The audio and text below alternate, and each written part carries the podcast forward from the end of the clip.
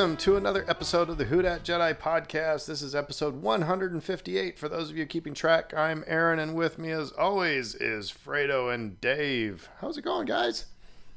All right. It's a going. It's a going. It's a going. You know, it's kind of weird. the The temperature. At, we've actually kind of had a spring in New Orleans. It's, I mean, temperatures in the 80s, but it's a pleasant 80s. I mean, man, sitting on my back porch and it's just gorgeous. So, mm-hmm. um, well, don't get it, don't get too attached to it. Don't get too attached to it. It's still going to come to an end in a hurry. And we're going to have a normal. If this is a, if you're, if this was a video podcast, you'd see the air quotes. A normal hurricane season. So uh, knocking on all the wood right now. Yeah. um. Yeah. Which so. over the last uh, 15 years or so uh, is is not so good. Yeah. Normal is not so good. So anyway, that uh, that uh, beginning of that season is coming up here in what about a week, right? So hooray! Um, uh, but anyway, so those are the, the fun things going on. Uh, and, but we're sitting here recording actually on. Um, let's just make this as kind of our opening stuff. Today is Star Wars' birthday. It was in 1977 on this date, May 25th, that Star Wars uh, debuted in the theater. Um, so I don't know. That's that's uh, and the funny things about that was that what uh, George Lucas was in Hawaii running away from uh, uh, like potential horrible reviews and plotting Indiana Jones with uh, uh, Steven Spielberg. Yeah, the the way the legend goes is that he had planned a vacation for the release date of uh, Star Wars. He didn't want to be anywhere near uh, anywhere where the movie was showing. And Steven Spielberg was also on vacationing in Hawaii at the same time. He had just finished uh, Close Encounters of the Third Kind, which was set to come out later in that summer or that year. And while, while at the beach, George Lucas was mentioning the idea he had about making like a James Bond version that, that he could make. And, you know, Steven Spielberg said, well, don't make him a spy. That's boring. We've had Bond knockoffs left, right, and center. Why don't you make him somebody more interesting? No, it was it was Steven Spielberg who was saying that he wanted to do a James yeah. Bond film, and George yeah. Lucas said, "No, yeah. do this. I got it." Yeah, yeah, yeah, exactly. It's the other way around. But yeah, basically at the beach, they sat down and came up with Indiana Jones. But uh, what am I am I wrong in remembering that uh, that Star Wars kind of coined the term blockbuster? Or was that something before that? Because it's about the line being around the block. I mean, this was something that they had not really seen before with uh, with movies. Um, but you see those those shots of opening day. I mean, that's like it's like the internet was, you know, a thing. I mean, if, if it didn't invent it, it cemented it. I think following on the footsteps of stuff like Jaws, two years earlier, just the idea of okay, a movie that everybody's got to go see in the summer. You know, Star Wars is very much uh, okay. This is the model now. This is what we're doing. Think about, I mean, think about the things that have that Star Wars is responsible for. Just kind of eh, tangentially. I mean, it's like Star. Obviously, Star Wars was you know uh, one of our favorite movies, but I mean, you talk about um, nobody talked about a trilogy before, and I mean this is the the start of it. I mean, now we're going to be talking tonight about Solo and whether or not. I mean, it could be argued that Star Wars uh, did not set itself up for a sequel. It was a it was wrapped up in a box, and it could have been just a standalone. But I mean, it went on with Empire and Jedi, and we ended up getting what we now know as a trilogy. Now everybody talks about trilogies all the time. You talk about the action figure, um, you know, market that was kind of floundering, and or even just merchandising a movie. That was unheard of. And that was George Lucas's genius of getting a certain percentage of the merchandise, merchandising, merchandising. Like creation of ILM. Yeah. These effects houses because they, there were there were shots that they just couldn't make. They couldn't create in the time, and it was like, well, okay, let's figure out a way to do this, and we're going to do it ourselves. Um, and and so much that stemmed out of that decision Um, Well, but Yeah. all really, I mean, you know, there's always been special effects in movies, but this was like the first with really computer coordinated, you know, motion control special effects. mhm. Um, and now it's just the way things are done, you know. Um, and it, yeah, just yeah, all the yeah, it's so t- so Star Wars is responsible. It's the it's a like a a broken dam for a lot of you know movie innovation and just and cultural innovation. Um, so yeah, I don't you know I don't it's, I don't. We didn't go see it on opening day. I know that I, it you know the first time I saw it was not on, you know VHS when I was in elementary school. I know we saw it you know, in '77. Um, but yeah, it's uh, it's been a thing that you know made my brother and, and my sister and I closer because we we talked and played Star Wars all the time. Um, not many other movies say that. I mean, can you pinpoint another movie where people are like, "Hey, let's play Caddyshack"? Well, I guess that's golf, but anyway, you know, That's, that's like playing doctor, though, right? The way that movie is. that's went. true. Uh, that's true. Uh, but you know what I mean, though. It's like it's there's. I don't know. I can't. I can't really it's a- put my it's a- finger on a, another movie that is has those type of you know. really the only other movie I think there's only two movies that I think in my lifetime and probably in your lifetimes as well have come close to making that level of impact. Actually, I'm going to name three: Batman in 1989, which in some ways re, re gave it's like a rebirth for the superhero movie. I It's agree a, with you know, it's yeah, you know, it just saves the That idea of the big deal. movie. Yeah. And just the idea, you know, Michael Keaton, Jack Nicholson, the Prince soundtrack.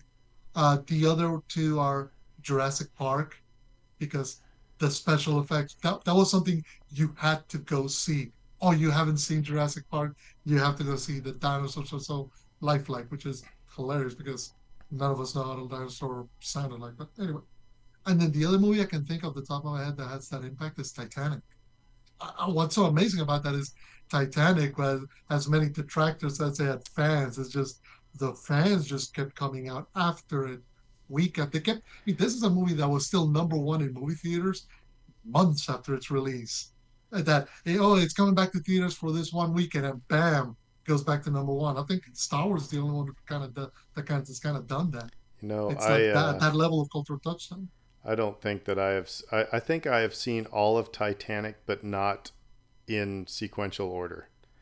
I, it's always been caught on TV, like a scene here and a scene there. I've never sat down and watched that movie from start to finish.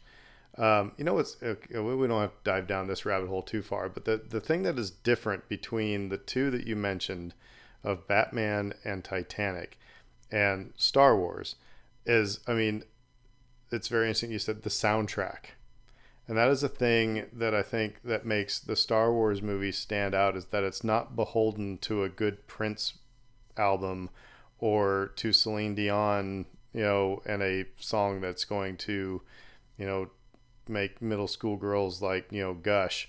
Um, Star Wars, uh, that's the thing that's just amazing is that it was an orchestral, you know, romantic score that was unheard of as well and it was it just and the movie was so popular because of it um yeah it wasn't until we got the disco remix that uh, we got anything we could hear on the radio We're talking that- like I had that album. Well, yeah, I had, you know, I did too. Um, the uh, Jurassic Park was the other one he cited, which is an interesting, more of a traditional Hollywood Mhm. uh, orchestral score, and and then um, it was john williams yeah, and then like you could throw in, um, I guess in modern blockbusters, you could throw in the Avatar movies, and you could throw in um, some of the Marvel stuff because some of the numbers they put up are, are jaw dropping.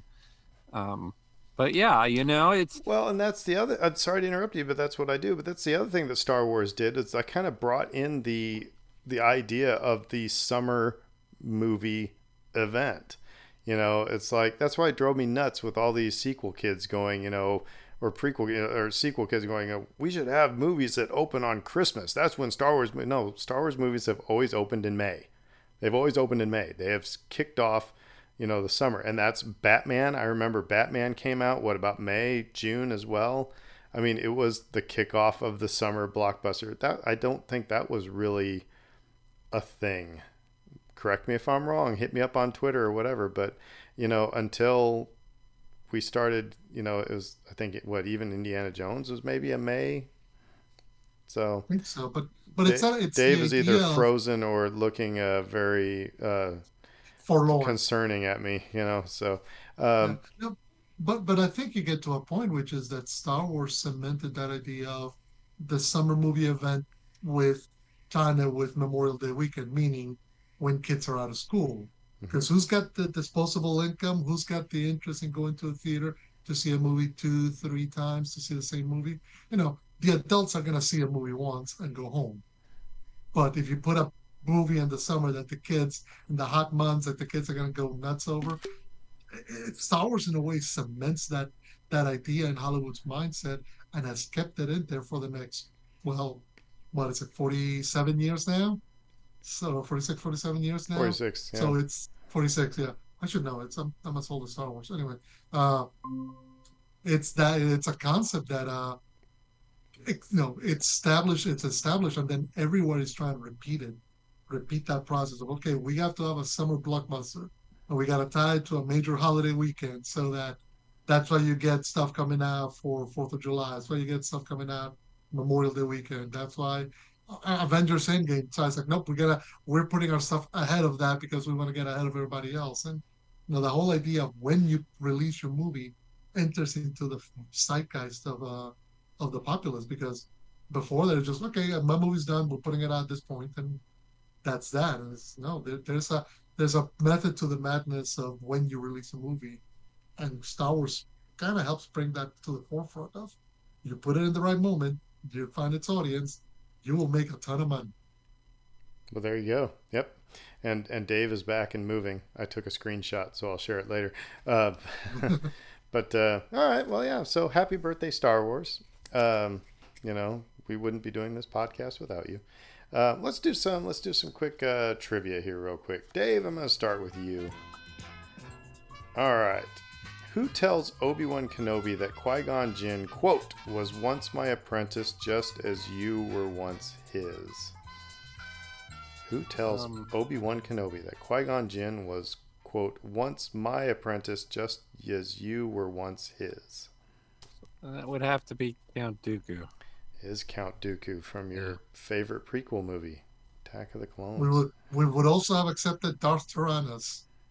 Revenge of the Sith is technically my favorite, but oh, is it right?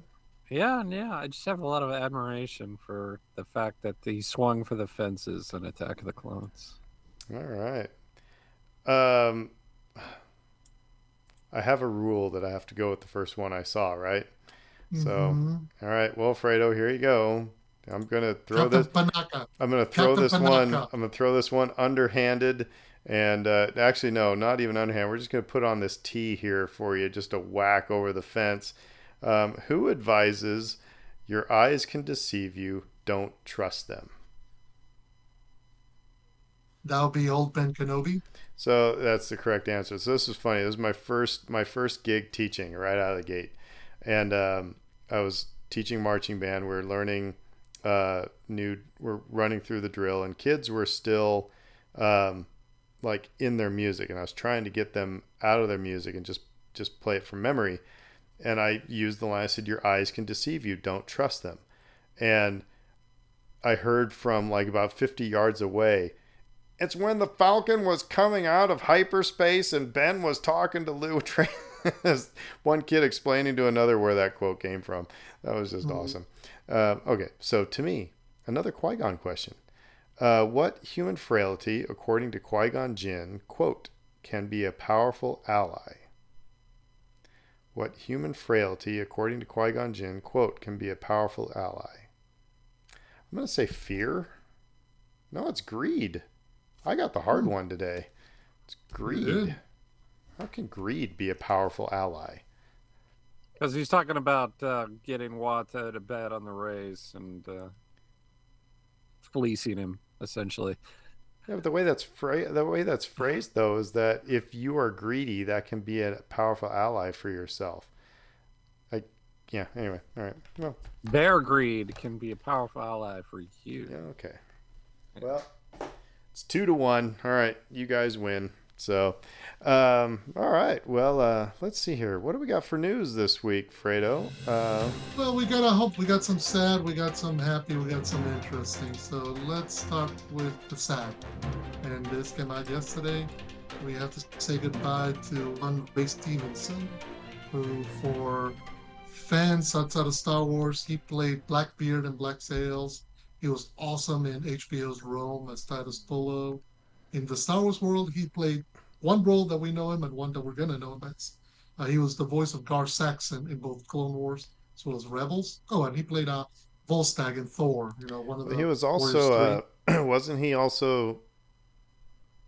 No, he was not the voice for a guy in Rebels. Um, yeah, Gar Saxon. well, Gar Saxon, but there was another dude. But I'm thinking, never mind. I'm thinking of a totally different. he might have been. Yeah, no. And then uh, he was gonna. He was set to play one of those weird orange lightsaber wielding uh, characters in Ahsoka, Baylan Skoll. So uh, yeah, he passed away yesterday, uh, ripe old age of, excuse me, of 59. I mean, that's amazing. Isn't that really young?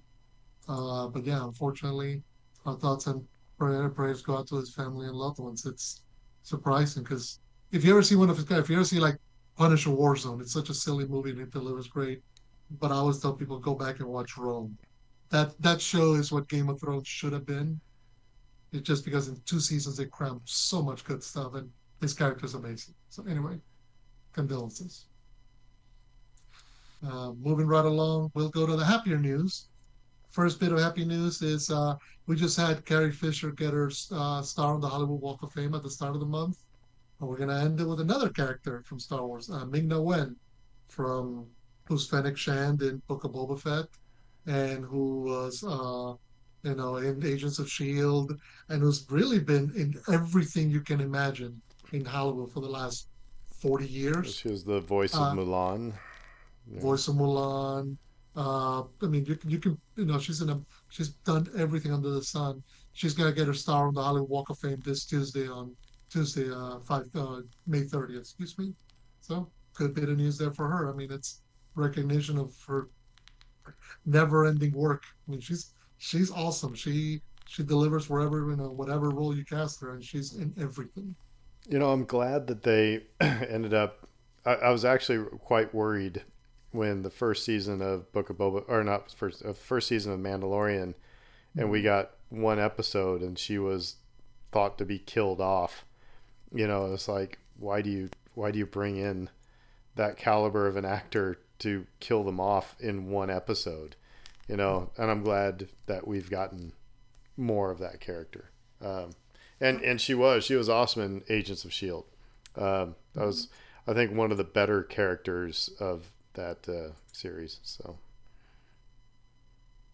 So and it, you know, again, it's it's it's interesting that she ends up, you know, whether it's a starting role, a supporting role, just a cameo, she she's great in everything, and yeah, uh, glad for her. Uh, kind of a break. I'm gonna pause right quick because we did get a other bit of news today.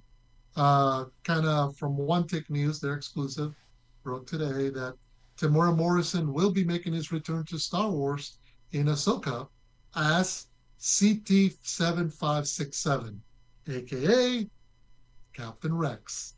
So we're gonna get our Captain Rex debut, live debut in uh, in Ahsoka, which is kind of fun that they went and got because we had seen Temuera in Obi Wan Kenobi playing one of the old uh, grizzled uh, clone troopers that was down on his luck, but here he's gonna be actually playing Rex after playing Boba Fett in of Boba Fett. so it'd be interesting to see if he uh, if he, if the voice is different or you know if he if he takes from uh, oh gosh uh, who's the guy that did all the clones D. and D. Bradley Baker. Yeah, if he because Captain Rex has a very distinctive, uh, you know, kind of pitch and cadence, um, and that was very different from Temuera's uh, Boba Fett. So, uh, or Django, yeah. yeah. So it'll be Yeah, interesting to see yeah, if we or- get any of that. Yeah, it'd be interesting. And yeah, will we get but, confirmation that he was what's his butt on Endor? You know, um, the guy with the white beard. So that everybody says it's him. Yeah. No, it's it's it's interesting, and I'm kind of glad. I mean, look, you got the opportunity. He's there. You can make him part of the show, and it's another little Oh, little lanyard for the fans. do we? Do, are, are- man, are we going to spe- let's speculate? Do you think we'll get a glorious uh, guns ablazing ending for Captain Rex, or is that going to come in uh, Dave Filoni's movie? Maybe Maybe something like that. Yeah. he's It'd be- either it- he he's, he has to go down in a blaze of glory. he deserves a an ending, right, of Yeah. some kind. Whether it's uh, you know him going off to the retirement farm or whatever, but we we, we deserve to see Rex's uh, ending. He's I think. already gone off to go fishing. You can't go off go fishing twice. Uh, it's, I think that. Yeah, I think he's gonna. I think it's gonna be a uh, kind of like uh, Independence Day and Randy Quaid, you know, type of a deal. Um, Well, and my, and my thing is, I wanted to push back against it, but then I just realized Dave Filoni gave us Cad Bane in Book of Boba Fett, and two episodes later, he was gone. He was dead. So there's no guarantee that you're going to bring your favorite characters from Clone Wars and Rebels, finally get them in live action, that they're going to stick around for long. You know, if anything, the, Filoni might just go, yeah, you know what? Here you go. You like him, kids? Bam, there you go. so I, one, I, I'm one gonna, thing Go yeah, ahead, i'll just i'll make one brief suggestion that Mhm. might be a possibility here which is that he could play the uh the older sage character uh within this context because we, we know the clones age faster uh we know he was pretty dang old in That's true. return of the jedi uh he may be the guy that ahsoka goes to visit to grab some wisdom from um and I'm just role. thinking, and I'm just thinking in terms of if you're trying to plant the seeds of the resistance for the sequels, who better to start that training aspect than somebody who's been through two intergalactic Does- civil wars? does he know? I don't think it's. I don't think in any of the Clone Wars or Rebels. I don't think it's been revealed to him that Anakin Skywalker is Darth Vader. That'd be interesting to see anything, you know, any sort of thing with that. All right, so then the next bit of news, actually, it's less news and more uh, possibility. So um, Natalie Portman was doing a GQ interview with um, uh, online, uh, talking about her Twitter, uh, social media presence, the soccer club that she owns in uh, Southern California, and so somebody asked her, "Hey, would you be open to coming back to Star Wars? Maybe finishing Padme's story, you know, maybe doing something else?" And she goes, you know, nobody's approached me with anything. I'm not against That's it. what they all say. Right, right. Uh, And, and and part of me was thinking, but you know, at the same time, you don't necessarily. I mean, you could always bring her as one of her handmaidens, somebody grown up. There's ways to bring Natalie Portman back into Star Wars. I mean, we've already had Ewan McGregor, Hayden Christensen. Uh, you know, you had all these characters who, from the prequels, we thought we'd never see again back in. Well, here's So it'd be the interesting to see if you want to bring her back, you could. in one of those tales of the Jedi. I mean, you know, it had Ahsoka at uh, Padme's funeral, and she said, you know, and you know, Bail said, "Why are you here?" She said, "Well, she's my friend."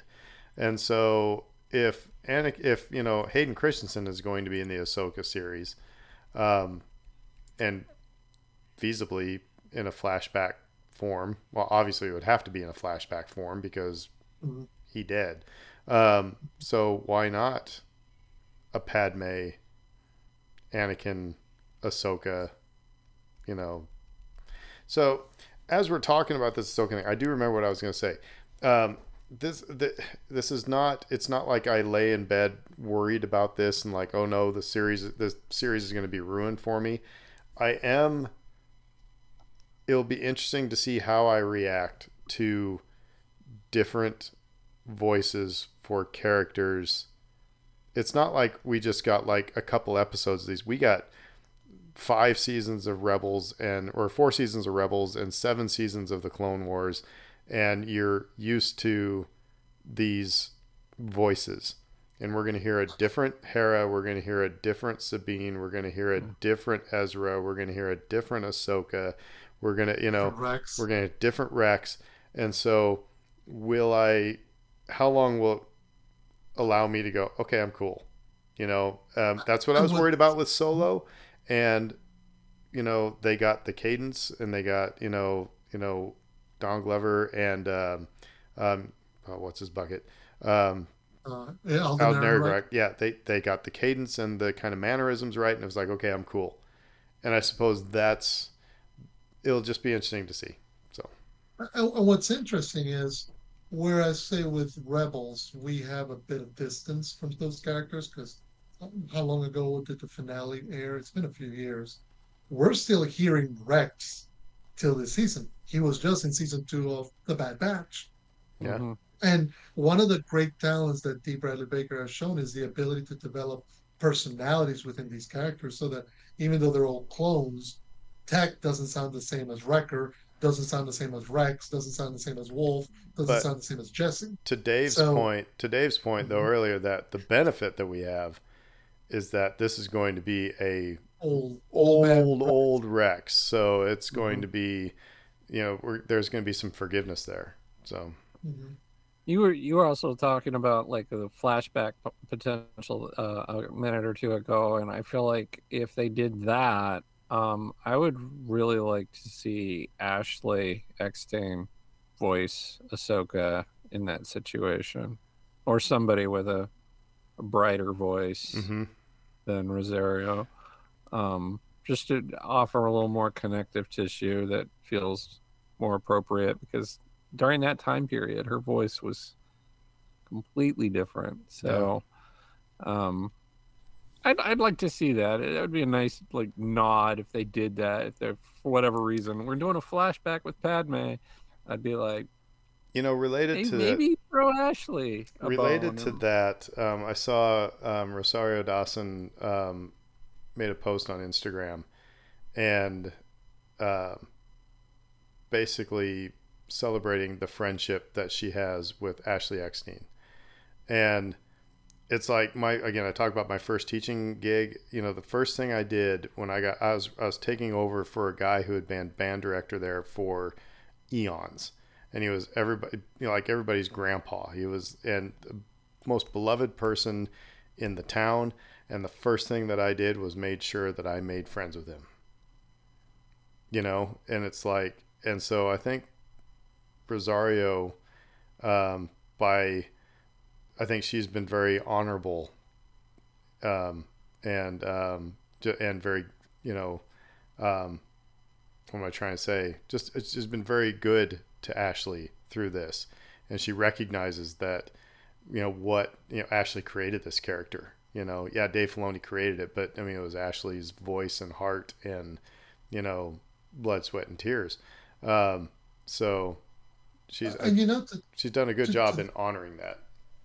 To, to that point, and I think it's something that there's a certain level of recognition that it, it's emerged over the last generation about not just the quality, but the talent and the effort put in by voice actors into animated roles, whether it's on TV or movies or whatever. And I'm just thinking of, you know, wait, you know, how many people still to this day recognize Mark Hamill as quote unquote their Joker? You know, or Kevin Conroy, rest in peace, as their Batman. And that's, you know, when when you talk about the performances and the imprint that they left, you know, Ashley Eckstein is Ahsoka as much as D. Bradley Baker is all these clones, and uh, Sam Witwer is Darth Maul. You know, because those are the voices that everybody grew to accept and, and you know communicate with and love. So it's a good sign when another performer, another actor recognizes, okay, I'm. This is not me trying to make the character mine. This is me hand getting that torch handed to me and being uh, respectful of what's come before, even though I have to put my own spin on it. Because I mean, ultimately, that's the reality. Every actor has to do their own thing. And I'm glad you brought up Sam Witwer because that's a like a real life example of them bringing that voice actor back. Um, get to again to offer a little bit of that connection, but also probably to be kind to that voice actor and say, "Hey, you were a big part of this for a number of years."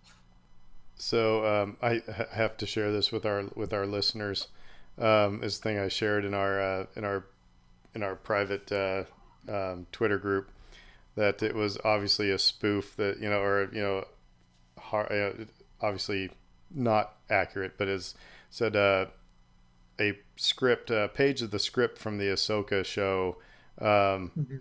uh, or no, from Dave Filoni's uh, uh, movie has leaked, and says interior hangar bay daytime.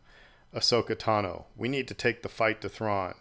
Bo-Katan Kryze steps out from the shadows. You'll have my dark saber. The Mandalorian steps out of the shadows. And my jetpack. The camera slowly pans 360 degrees in a similar continuous shot. Boba Fett and my flamethrower. Captain Rex and my blaster. Sabine Wren and my spray paint cans.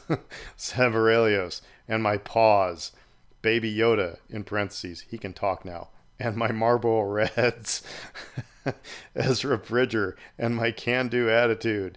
Cal Kestis. I'm Cal Kestis. Hondo Ohnaka and my knowledge of business. Ziro the Hutt and my delicious Cajun gumbo. That, I about spit when I was reading that thing. It was so dang funny. My Marlboro Reds. But the other one I Mhm. just loved was I'm Cal Kestis. Um, Cal Kestis. Yeah, Matt Damon. Yeah. Perfect. Matt Damon. Yeah. Matt, Matt Damon. Damon. Oh my gosh. Um, so I, you know, I am looking. I'm looking forward to the Ahsoka series. Um, and you mentioned, Matt, you know, Sam Witwer. You know, there's I've heard smatterings will, you know, you know, Maul be involved. I mean, again, if you want to, you could have a flashback that has, you know, Anakin and Ahsoka going up. Of course, the first time she ever went up against Maul was in the season seven of Clone Wars. So yeah. She was on her own. Anyway, um, man, we're starting to get into the for Christmas. I'd like a pony. Anyway, all right. So let's move on with more news there, Fredo. Okay, yeah. Speaking of ponies, uh, I'm gonna skip right quick because uh, the the last bit of news is gonna take us a hot minute. So I'll just throw in the rumor about uh, the Assassin's Creed publisher Ubisoft, the big French uh, video game developer, is working on an open world Star Wars game, and they're saying you may be getting your hands on it sooner than you think. Is this So- like Star Wars Fortnite? Not really. It's more these. The, so if you ever played an Ubisoft game, they're the guys who developed the Assassin's Creed series, Far Cry. These are the people who, which is kind of like an open world. Uh, in this case, be an open universe. Uh, they've developed some other uh, concepts. So first revealed back Just in dance, baby. Just, yeah. Just dance. That's what we need. Just well, we already had that. And, uh, Insert I'm solo in here. I'm in solo. Yeah.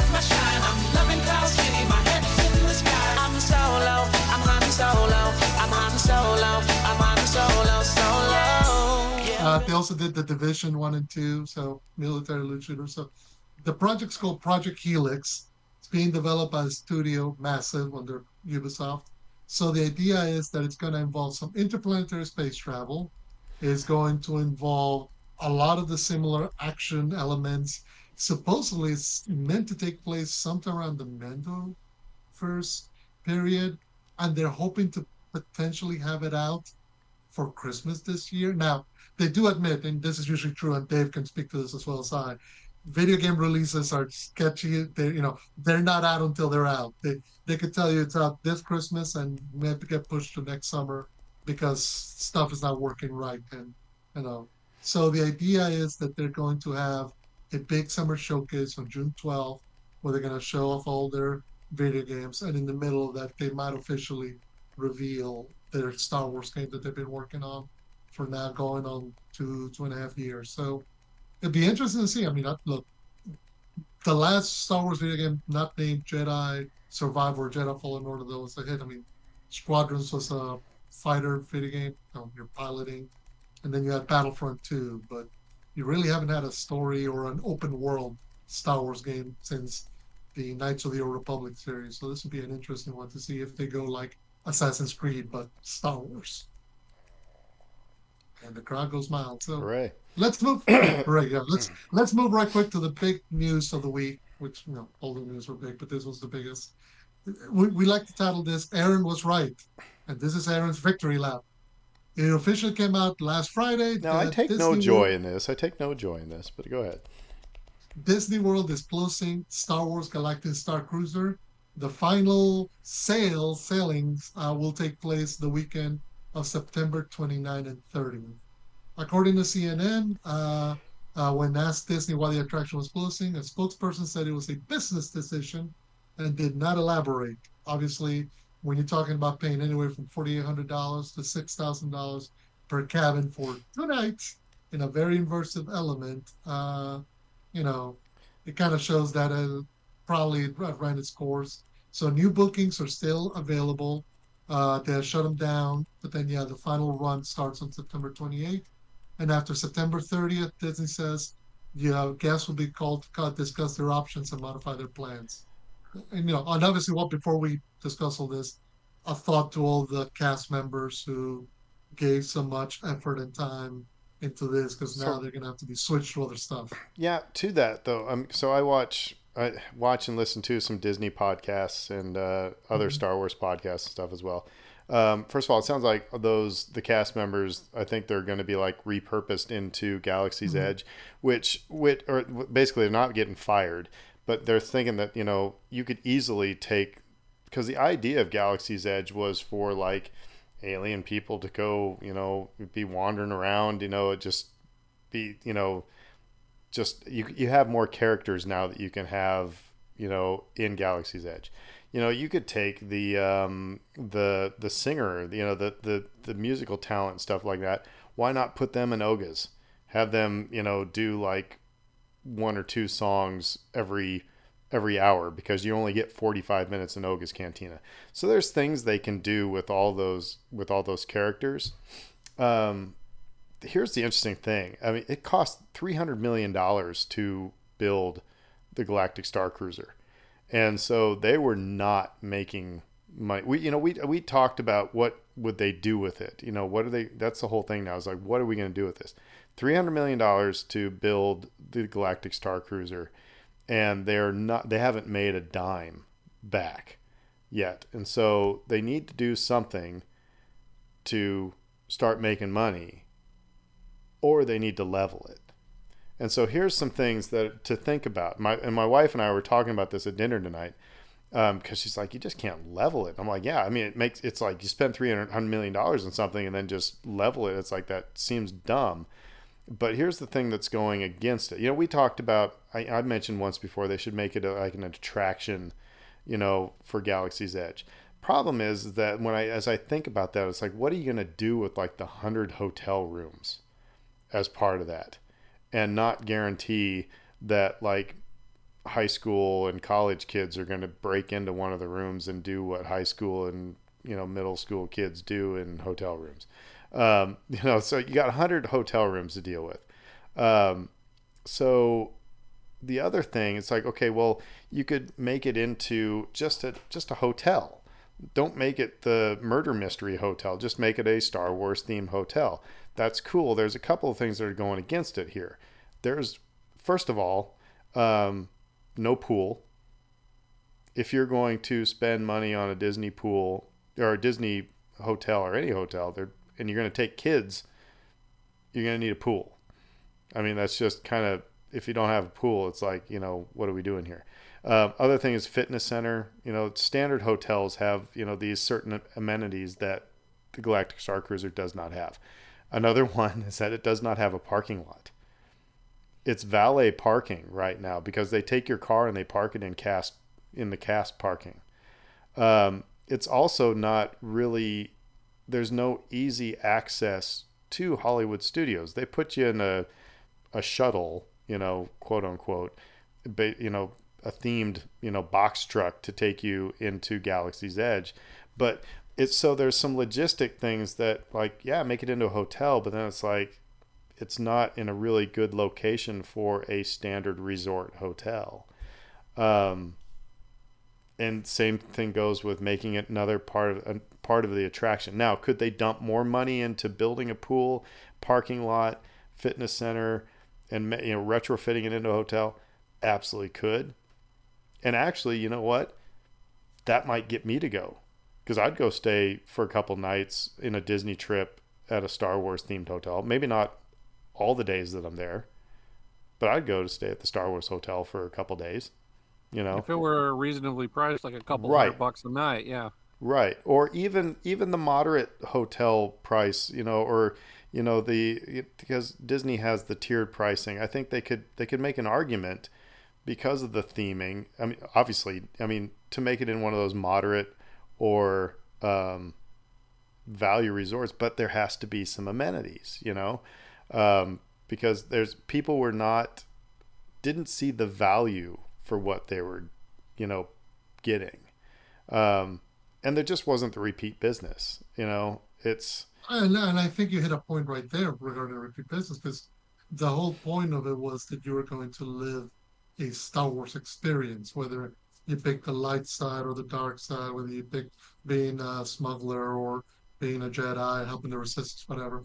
I think inside a lot of a lot of people recognize mighty quick is that there was this wasn't a choose your own adventure where you had to come back and pay another six thousand dollars to come back and find out how it could have ended different. This wasn't Clue we had multiple endings.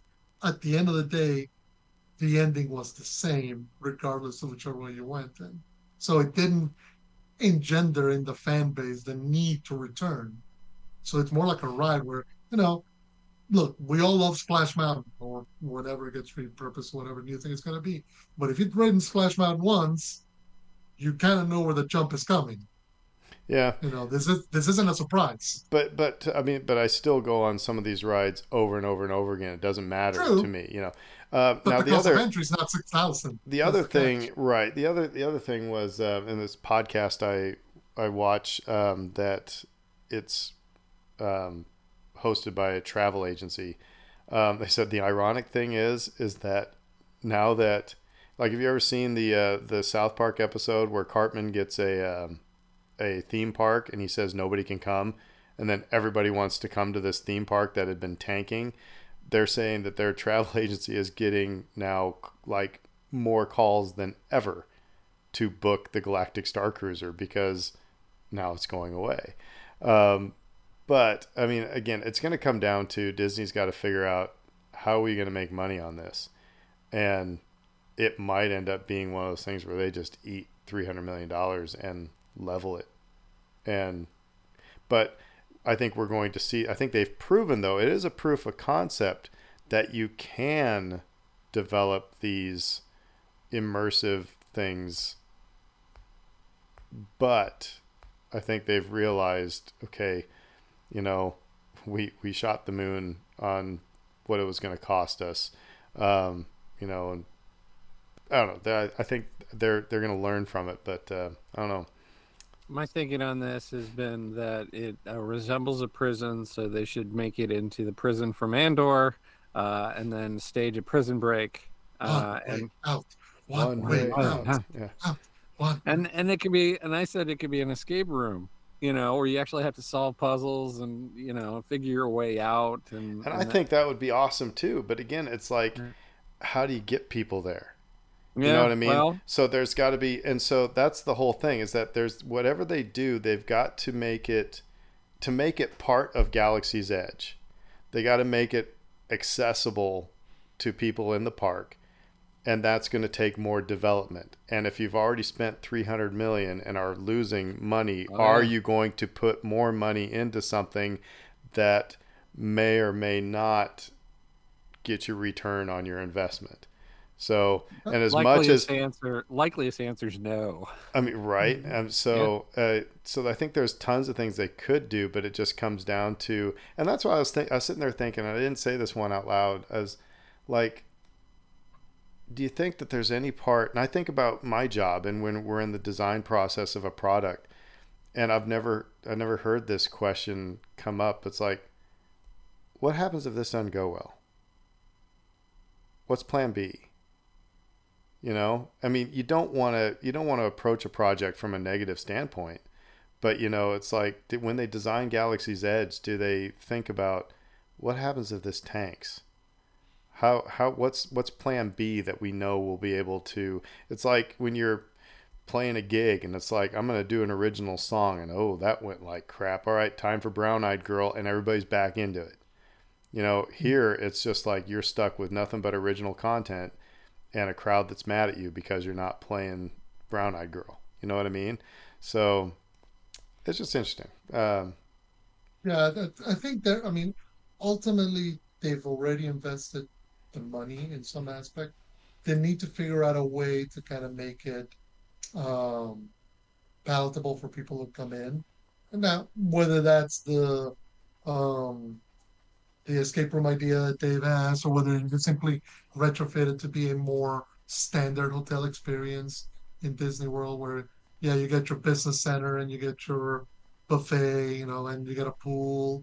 You know, there's some ways to do go about it. I wouldn't trust that Disney would find a way to turn it from a negative to a positive. It's just, I think it's surprising that they put so much into it, and they were so adamant that this is going to be such an experience. And you remember, I mean, the excitement. Well- we were talking about the, the barriers and the issues, but there was still a level of excitement when it first opened up. And I don't know if you know if it was just the pandemic or the the economic realities afterwards. It just didn't connect with fans. No, it's it's it's different um, because and Mm-hmm. we don't we can I'll, I'll say this then we can move on to our main Mhm. topic but um, it Disney under Bob Chapek they they said the quiet part out loud they said and they said yes we are trying to price people out of coming to Disney World they're making things so expensive so they get the quote unquote maybe uh, right people to come to the park and so, you know, you raise hotel prices, you raise prices on a cheeseburger, you raise, keep raising prices, raising prices, raising prices. And a, you know, family, it, I mean, it becomes a Disney trip is for a lot of families, like my family growing up, it was once in a lifetime. You know, uh, for my wife and I with no kids and, you know, minimal debt, we can go multiple times, you know, through our through our lives as a couple.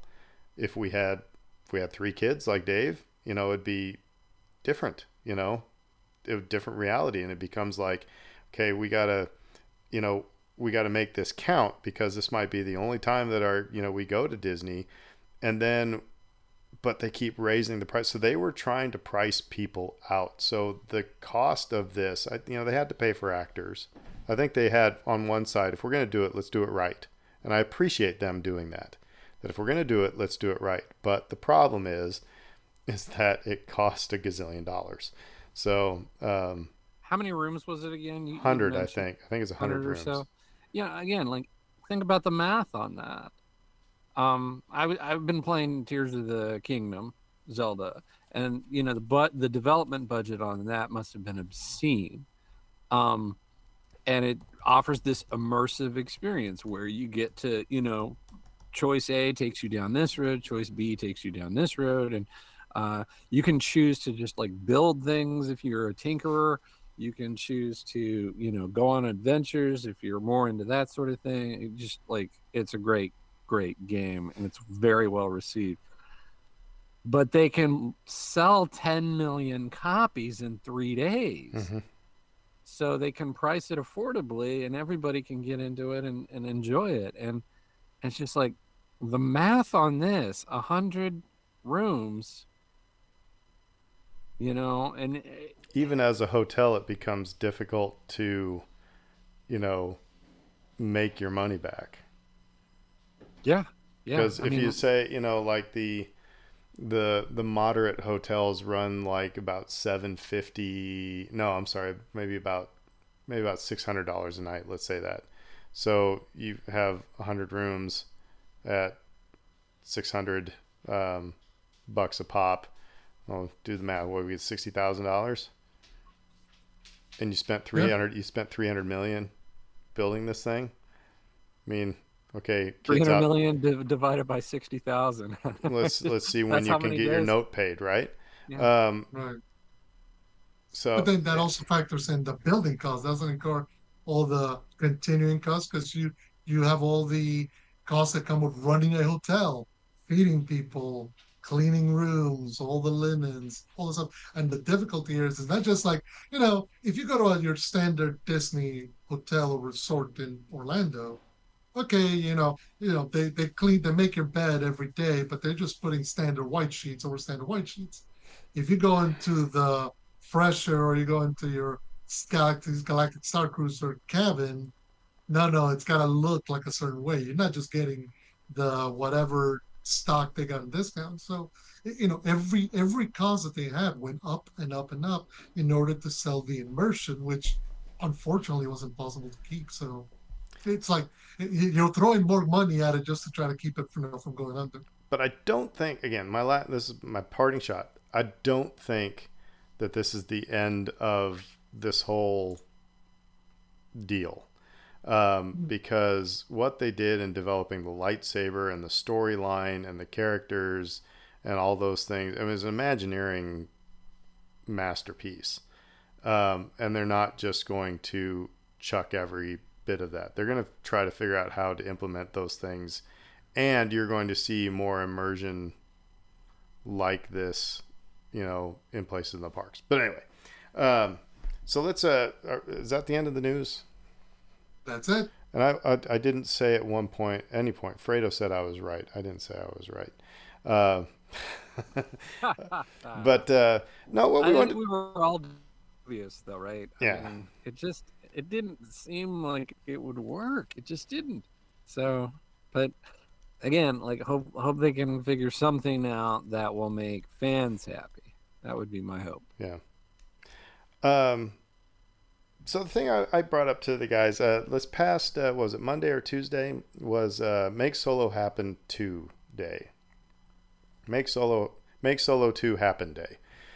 Um, solo.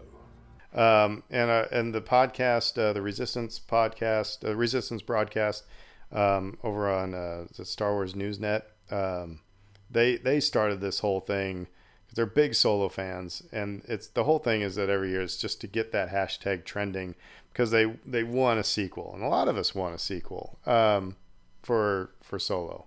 Uh, I think Solo gets a bad rap, and so the question I posed to you guys in our in our chat though let's take it because we've talked about this before and we can maybe we can highlight how let's talk about first just the ways that solo set itself up for you know a continuation of the story i said earlier that a new hope could be just a standalone movie and we don't ever get return of the jedi or you know empire strikes back we don't get either of those and everything's cool we have a great movie that lasts for eternity um, but solo is different. There's a couple elements in there that sets us up for you know we could take this down the path, a couple paths. So, want to talk about that just really quick. But then the other the other part of it is the way that this uh, this story has continued because it has is through comic books and other media and how do we think about how do we feel about that so i guess first of all the ways that solo was set up we obviously the obvious one big big one is um, the darth maul thing at the end you know come to me on dathomir Qi'ra. yeah with Qi'ra okay um, what other ways did they set us up for a sequel Well, I mean, you have Han telling Chewie that he's got a good feeling about this job. He's going to go to Tatooine to talk to somebody about. right Clearly setting up the idea that job he's on his way to meet Jabba the Hutt. So he's going to start working for him. So uh, that's another way. Um, the way that they they live it with emphasis and kind of the burgeoning, not quite rebellion yet, but the fact that this is another element of the rebellion that's out there. So um, they yeah they do they do a good job of setting up some kind of ideas, story ideas that could bring these characters back or could not if they didn't need to. Uh, but yeah, it was set up in such a way that I think they thought we might want to revisit this at some point. And you know, definitely Lando, of course. You know, we know Lando. We would love to see him again at some point, but never have. Qi'ra's Qi'ra, Qi'ra's story is sort of, I mean, I mean, obviously See- intertwined with the Maul stuff and like that's all very, I mean, and that, sordid and intriguing, but yet we don't know a lot about her until, like you said, some of these other media come out. There's a book about her hmm coming out. Comic book uh, series as well has been out, where it's a continuation of her story with Crimson Dawn, um, and also so giving a lot more you know backstory of her and her feelings mean- about Han. yeah. Um, Then we have the whole War of the Bounty Hunters, where they're all Yeah. fighting Mhm. for Yes, Han and Carbon. and she was the one end up getting. So I guess okay. So that again, that was conversation uh, tonight. Um, how do we feel about that? Because if here's my here's my take on this. Like, okay, so we have a sequel that tells the story, or you know, continues continues the story, and I pay my whatever it is, fifteen bucks for a ticket um, to go see that story, and that started in a film and continued in a film.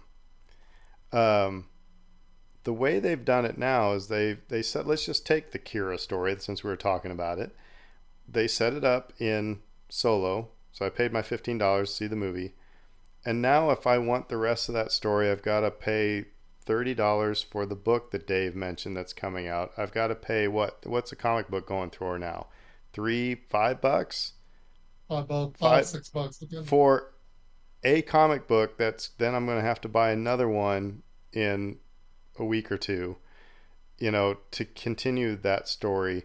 So much like what we're talking about with the you know Disney, they're starting now to nickel and dime me if I want to get that entire story. And I guess how do you guys how do you guys feel about that? I don't mind Star Wars stories being told in different media, but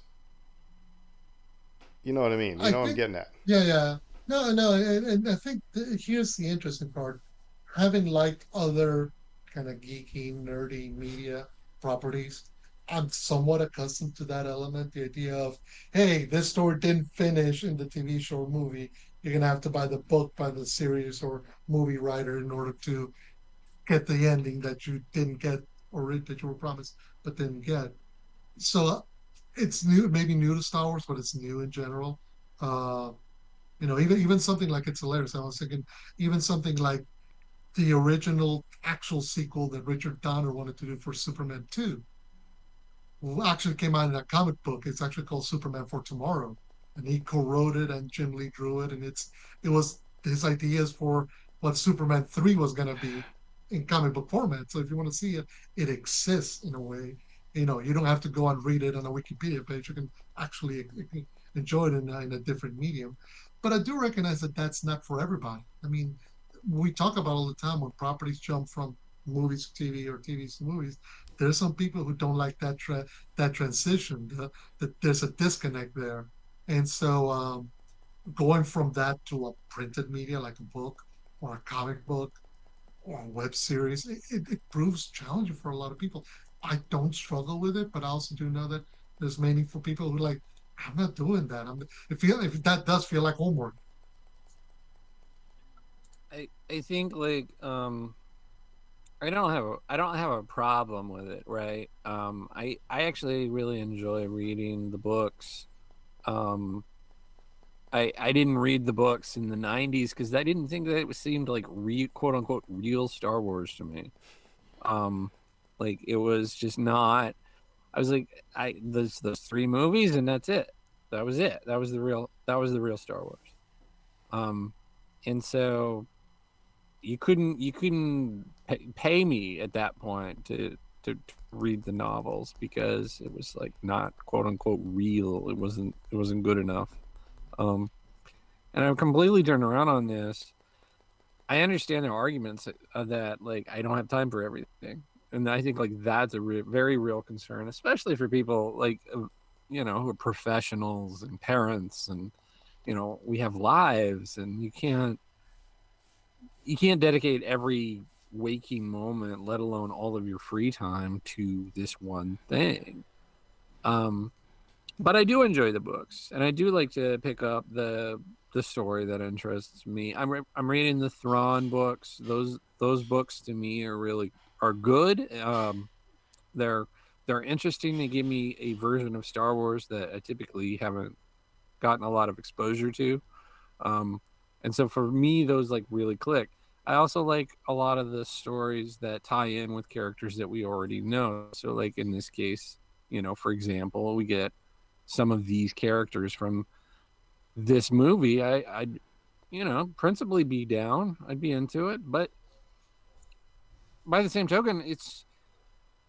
I think like it does. It doesn't act as a as a as a replacement for a film or even a television show.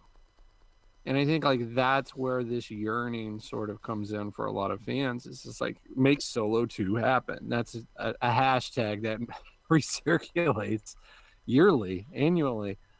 Um if not more often than that. I think I think it gets trending uh, more often than that if we're being honest. But uh there's a reason for that and it's not oh I hate the books or I hate the comics because they feel like homework. It's it's more just this is, this is different. It feels different. It's Yeah. more of an event. And it, it's And it's a time commitment. Well, and it's interesting that it. I'm, I'm thinking here that it's kind of a because you were mentioning the Thrawn the Thrawn books, and that's when I started getting in my head this the it's it's a chicken and egg argument because it's like follow me on this one.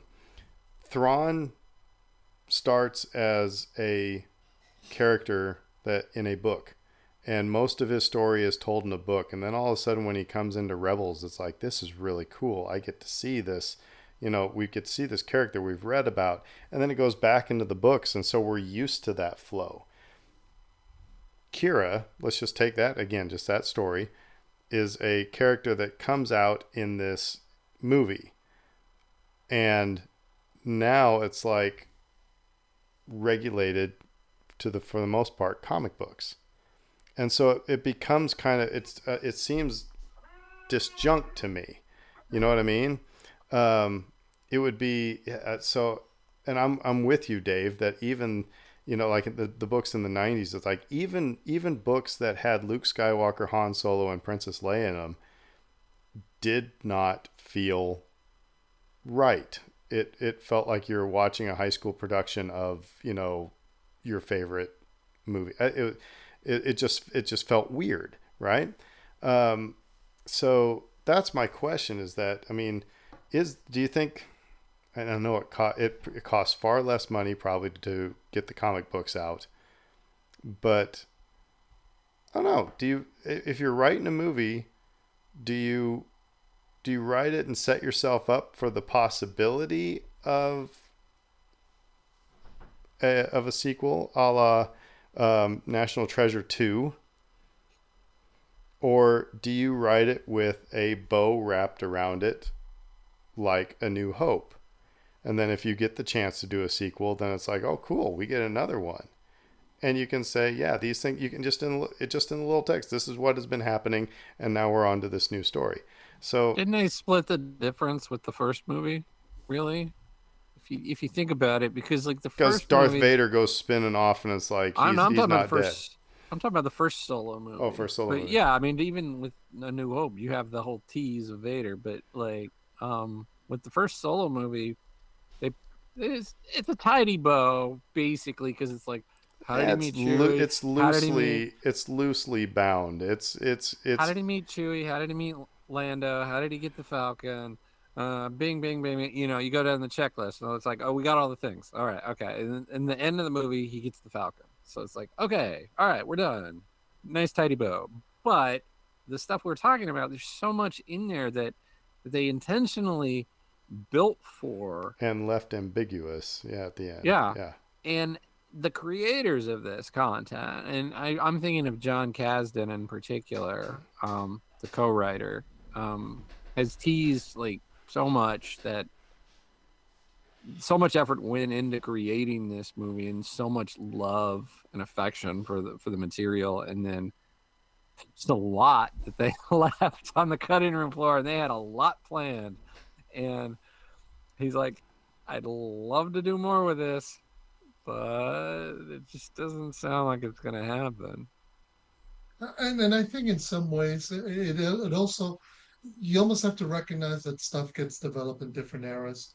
You know, historically, what you know, we're just talking about A New Hope and uh, debut in 46 years ago. Sequels were rare. Sequels were uh, you know, they didn't happen. Definitely not for big movies. You know, you could get your schlocky B movie sequel, you know, whether it's a horror movie or a cheap sci-fi movie, but most big movies did not get sequels. It was such a big occurrence when that happened. Uh, whereas now we live in an age where you're almost guaranteed that you're going to get a follow-up product or a follow-up uh, of something of you know along the way, whether it's a, a further book or a further comic book or a TV show or a spin-off. You know, we live in the world of the MCU and the Wizarding world, and Well, that's you know there is, and that creates a dynamic where we are expecting, you know, that despite we might get the loosely tied bow, but we're expecting there's going to be some branching off out of here. and that's uh, and uh, that's a very good point in that our our paradigm of a sequel i think is changing for us but it hasn't changed within our brains we think that we should have solo 2 but we are getting you know you're we're going to start seeing this where we're going to get this character is going to show up in this movie or Disney Plus series, so you get a little continuation of their story. Um, or you know, like I said, Enfys Nest could very easily show up in Andor season two, easy. You know, Yeah, um, we could we could get Qi'ra in. Um, honestly, we could get Qi'ra in Andor season two. You know, um, so uh, I, like I said, I think I think your point, like I said, when you said we're in the time of the MCU, is that you're not going to get um, Solo two, but you're going to see those characters again at some point. you might see. Look, we're talking about the Lando Chronicles or the Calrissian Chronicles at some point. Yeah, yeah, you know, and there's there's a lot of different ways that it could go, and a lot of this is determined by money and and, like, oh, what's the best bet in this case? Like, how best should we budget things? Um, and those are the sorts of considerations that ultimately define this. And and so when fans try to drum up the interest and they try to get these campaigns going because they're excited for it, and they're thinking we can apply pressure and bring back this thing that we really love. I guess like to your pointer and be careful what you wish for because it may not be a feature film. It may be a television show that has zero backing from the studio that gets no budget whatsoever. And at that point, are you even getting what you would want? Um, I, you know, I think back to Obi Wan a little bit with this. It's like I really enjoyed Obi Wan, all of us did, but you can't really call that a sequel exactly. And it, it it's like if when you're thinking about, um, we talked about uh, watching these movies in a particular order, and what's the best order to watch them in? Is it the machete order? Is it the whatever? Nope, Dave just Dave just froze. Um, Yeah. I don't know where he was where he was starting to go with it, but uh, I will say this: I don't. You know, people have talked about. Um, you know, I, I keep on seeing articles about uh, the sequel to the Kenobi series, and like, I don't think I don't think Lucasfilm has said anything about, except No. that there's not one in the works. And B, I I don't I, I think I'm I'm good with leaving Obi Wan where it is. You know, I think what's interesting is, wait, Dave coming back. Dave coming back. Might be. Might no. I don't think so. Uh, no, no, um, I think what's interesting with it is, whereas before maybe a, a, pro- a creator and actor didn't want necessarily to do that, you are getting that now. Ewan McGregor said at Celebration he'd love to be back for more. Same thing with Hayden. You know, so it's the kind of thing where I think the because you have actors or producers or creators who are fans, they're not they're comfortable coming back to it. Whereas beforehand, no, once it was a, kind of like Harrison Ford. It's a paycheck. I did my job. I'm off. Uh, I'm getting a jumping on my jet and I'm flying away. Now, you know, if you ask somebody, Ewan McGregor, hey, would you like to do Obi Wan one more time? Sure. Give me my here's my here's my salary. You're meeting it, and I'll meet you all at the set, and it'll be awesome. I'll have a great time.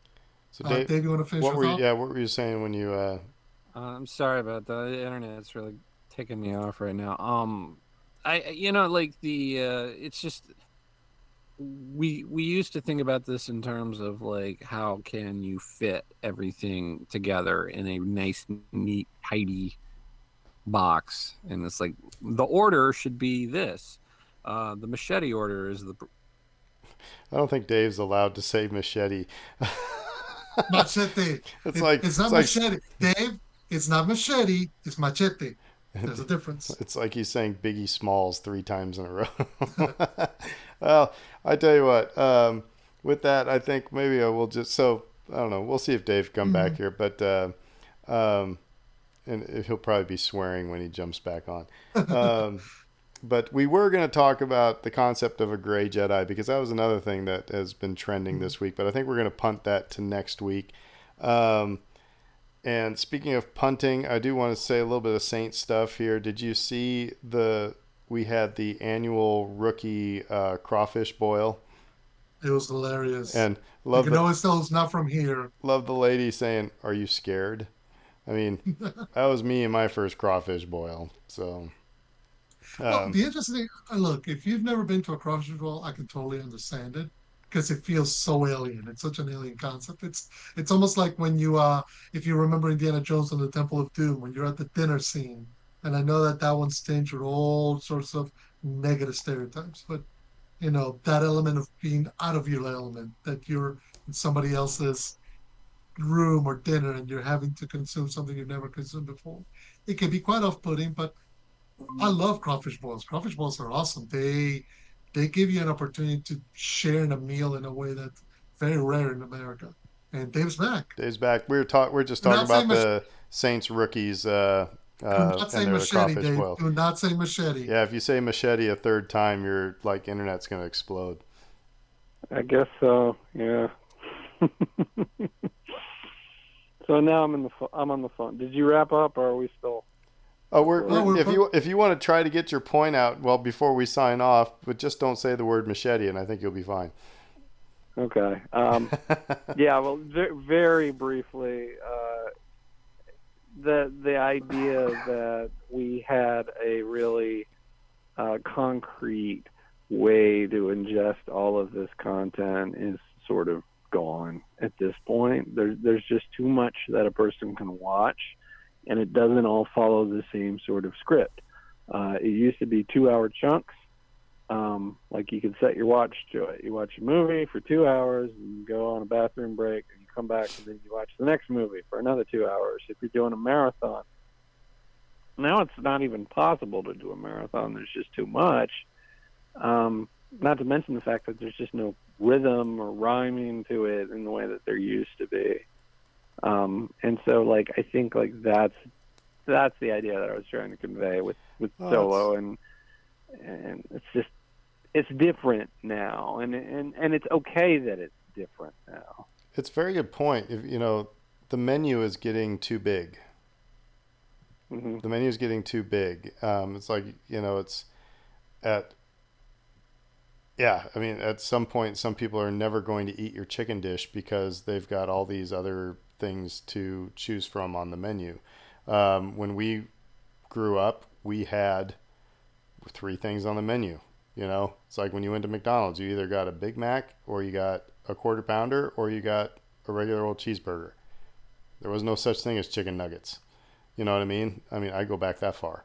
So, uh, but the menu's getting way too big, and when I think when menus get too big, quality also starts to suffer. Um, so that's, I mean, that's topic for another night. But Fredo, you got some last comment? No, here? uh, yeah, no, I was just gonna say real regarding that. I mean, you make I mean, we make the point regarding the MCU. You know, just think of the idea of sitting down and watching all the move all 18 movies I did. ahead of Infinity War and Endgame. I did. And now, now imagine somebody trying to do all the faces to get to right before we get to Secret Wars, and then tell them, "Oh no, no, you have to go back and watch TV shows now we need and a, all this other stuff." we need another a global pandemic for that to happen. Yes. Oh no, God, you know, but yeah, it, it gets to a point where you're basically you almost have to treat it like a full time job, and ain't nobody got time for that. You get to a point where you become choosy as to what media you're going to consume because you you don't. The, the, oh, this isn't a job for most of us. This is supposed to be enjoyment, and you're not enjoying it, you're doing it to be completist. Yeah, it's not going to be fun. So I so I think like Solo can take whatever form it needs to take um, to serve the story, and and you know, and for whatever the powers that be determine that it needs to take, you know, because like oh we we don't have the budget for it or whatever.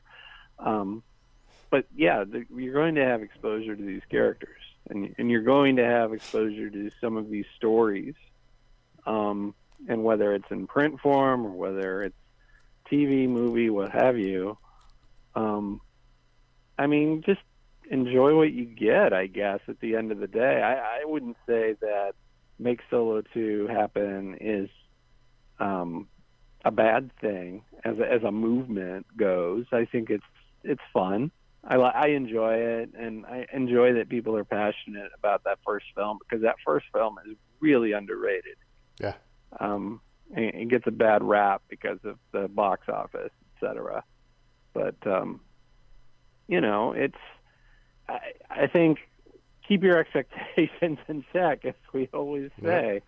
Uh, you know, Well, all right. Well, thanks for hanging out with us. And uh, um, by the way, I do want to say appreciate it's, it's now become like uh, we're starting to get some people uh, tweeting out when they're listening to the podcast. Um, that makes us feel good. Thank you for doing that. Um, share Thank it with you. your friends. Um, of course, we don't. Share with your enemies. Yeah, share with your enemies, whatever. Um, you know, just uh, have fun listening. Thank you for having fun listening to Star Wars with us. Um, but until then, until next week, we'll say who dat who dat? and everybody. Machete. Yeah, everybody have a great week. McConkey.